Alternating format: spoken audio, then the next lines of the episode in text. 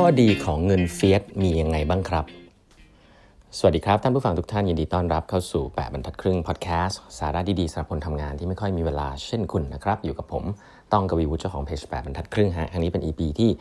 1241 แล้วนะฮะ วันนี้ก็จะมาเล่าต่อเลยนะครับของหนังสือ The Fiat Standard นะครับ ก็เวลาพูดถึงเงิน Fiat เนี่ยเล่มนี้ก็จะพูดอะไรที่มันอาจจะดู bias ไปทางแย่ๆนิดนึงนะครับ ก็ลองไปอ่านกันได้ แต่ว่ามันจะมี part หนึ่งซึ่งผมคิดว่าเป็นเหตุเหตุผลที่เงิน Fiat มันเกิดขึ้นแล้วก็มันก็ค่อนข้างดีทีเดียวนะเกิดขึ้นด้วยเหตุผลที่ดีนะคือ เราพูดถึงอดีตเนี่ยเราพูดกันมาเยอะว่าสิ่งที่หนังสือเล่มนี้ชอบที่สุดนะครับก็คือ gold standard เนาะ gold standard คือเขาเรียกว่าเป็น hard money นะผมมีทองคำผมเอาไปแลกสินค้าใช่ไหมก็เพราะว่าทองคำเป็นสิ่งที่มี supply จำกัดนะครับไม่ได้ไม่สามารถทำเพิ่มได้อย่างอย่างมหาศาลเหมือนกับการพิมพ์แบงก์อะไรแบบนี้ เพราะฉะนั้นนี่คือทองคำนะครับแต่ถามว่าปัญหาของทองคำคืออะไรเลยท่านจะจะจะพอทราบนะปัญหาของทองคำอะคุณลองนึกภาพดูว่า ถ้าคุณอยากจะเคลื่อนย้ายเงินของคุณอะคุณไปต่างประเทศ หรือคุณไปตรงนั้นไปตรงนี้ ถ้าคุณต้องถือทองคำไปเนี่ย ปัญหามันก็คือเรื่องของออการเคลื่อนย้ายของมันเนี่ย มันจะมีมีต้นทุนใช้คำนี้มีต้นทุนนะครับซึ่งภาษาอังกฤษเนี่ยในหนังสือเล่มนี้เขาใช้คาว่า salability นะครับ ไม่ต้องไปแปลมันนะ แต่แค่ไว้เวลาอ่าน salability across space ใช้คำนี้ด้วยกัน salability across space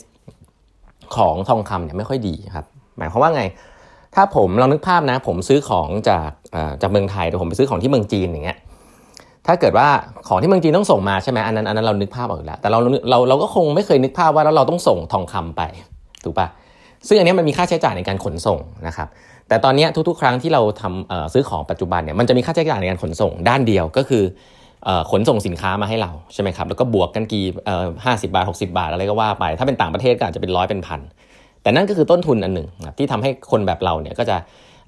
มีต้องจ่ายอะไรเพิ่มขึ้น มีค่าธรรมเนียมอะไรในการขนส่ง ซึ่งเรารับได้เพราะมันเป็นสิ่งของนะครับแต่ให้คุณนึกภาพว่าถ้าเราไปอยู่ในอุตสาหอุตสาหกรรมที่อยู่ในโลกที่มีแต่ทองคำในการใช้ใช้ทองคำในการแลกเปลี่ยนปุ๊บเนี่ยก็แสดงว่าเราก็ต้องเคลื่อนย้ายทองคำของเราอะส่งไปให้อีกฝั่งหนึ่งซึ่งมีสินค้าด้วยใช่ไหมครับเพราะฉะนั้นมันก็เลยจะมีต้นทุน2 2ฝั่งทันทีคือฝั่งแรกคือฝั่งสินค้าส่งมากับอีกฝั่งหนึ่งคือฝั่งที่ส่ง ของที่มีมูลค่าก็คือไอ้ทองคำของเราเนี่ยไปนะเขาบอกว่าต้นทุนการเคลื่อนย้ายทองคำเนี่ยถ้าเกิดว่าเราใช้ทองคำจริงๆนะครับต้นทุนมันจะสูงถึงประมาณ ถ้าเขาบอกเขาแบบเฉลี่ยเฉลี่ยเนี่ยน่าจะอยู่ประมาณ 0.5%ของ value ยกตัวอย่างเช่น ถ้าผมจะเคลื่อนย้ายทองคำขนาดที่มีมูลค่า 1 ล้าน ผมก็อาจจะต้องเสียเงินค่าขนส่งนะครับเอาแค่ค่าขนส่งก่อนนะ0.5%ของ 1 ล้านก็อาจจะประมาณ 5,000 บาทอย่างนี้เป็นต้น ก็ถือว่าเป็นต้นทุนพอสมควรนะแต่อันนี้คือแค่ต้นทุนของการส่งเนาะอาจจะเป็นค่าเรือค่าอะไร แต่ว่าการส่งก็มีความเสี่ยงที่จะโดนเขาเรียกว่าอะไรทำทำทองคำหาย หล่นหายไประหว่างทางโดนจี้ปล้น หรือว่าต้องมีอินฟราสตรักเจอร์การการ register ทองคำต่างๆนะครับการจดทะเบียนต่างๆ ซึ่งเรื่องมันก็เป็นเรื่องที่ต้องลงทุน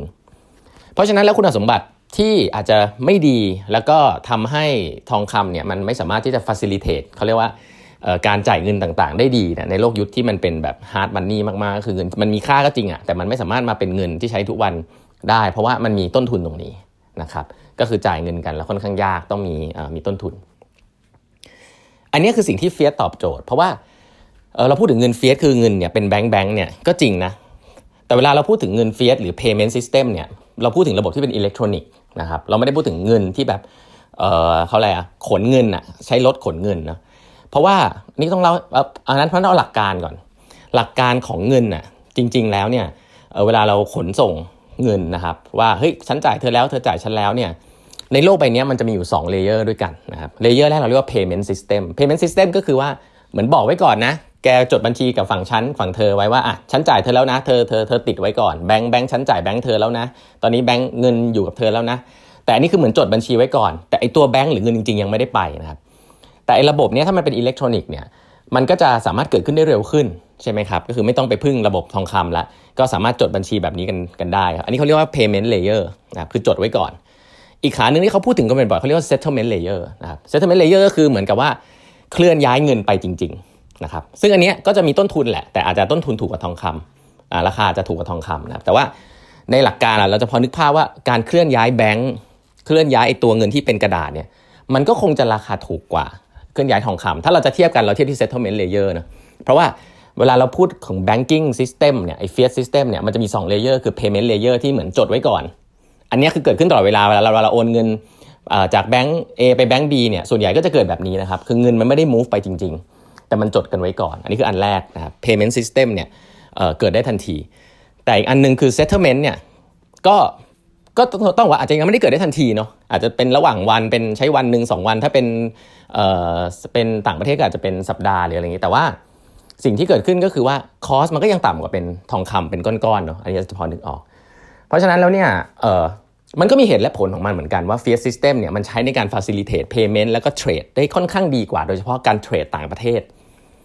อันนี้คือสิ่งที่เกิดขึ้นในยุคที่มีการเปิด แล้วก็เทรดต่างประเทศค่อนข้างเยอะ ก็เลยเป็นเหมือนกับเเหตุผลหนึ่งนะครับที่การแบงก์ชาติรัฐบาลต่างๆเนี่ยมาใช้ระบบนี้ เพราะว่ามันจะช่วย facilitate อันนี้เขาเรียกว่า scalability across space ของตัว fiat system เนี่ยจะดีกว่า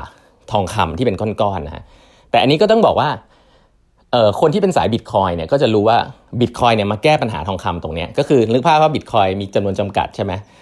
เพราะฉะนั้นบิตคอยก็สามารถที่จะส่งได้ทันที ไม่ต้องมี payment layer แล้วก็ settlement layer นะในปัจจุบัน อนาคตอาจจะมีทำให้มันเร็วขึ้นได้นะโดยการมี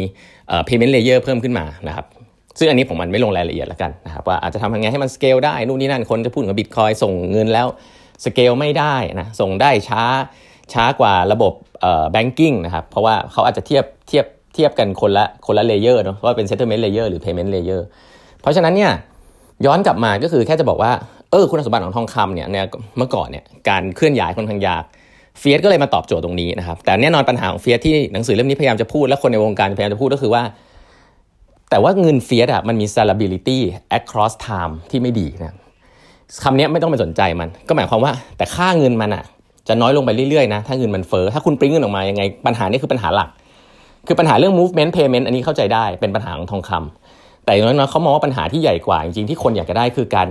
คงมูลค่าของของสิ่งที่เรามีไว้ให้ไม่ให้มันหายไป ซึ่งเงินเฟียสเนี่ยทำหน้าที่นี้ได้ไม่ดี แต่ทองคำทำหน้าที่นี้ได้ดี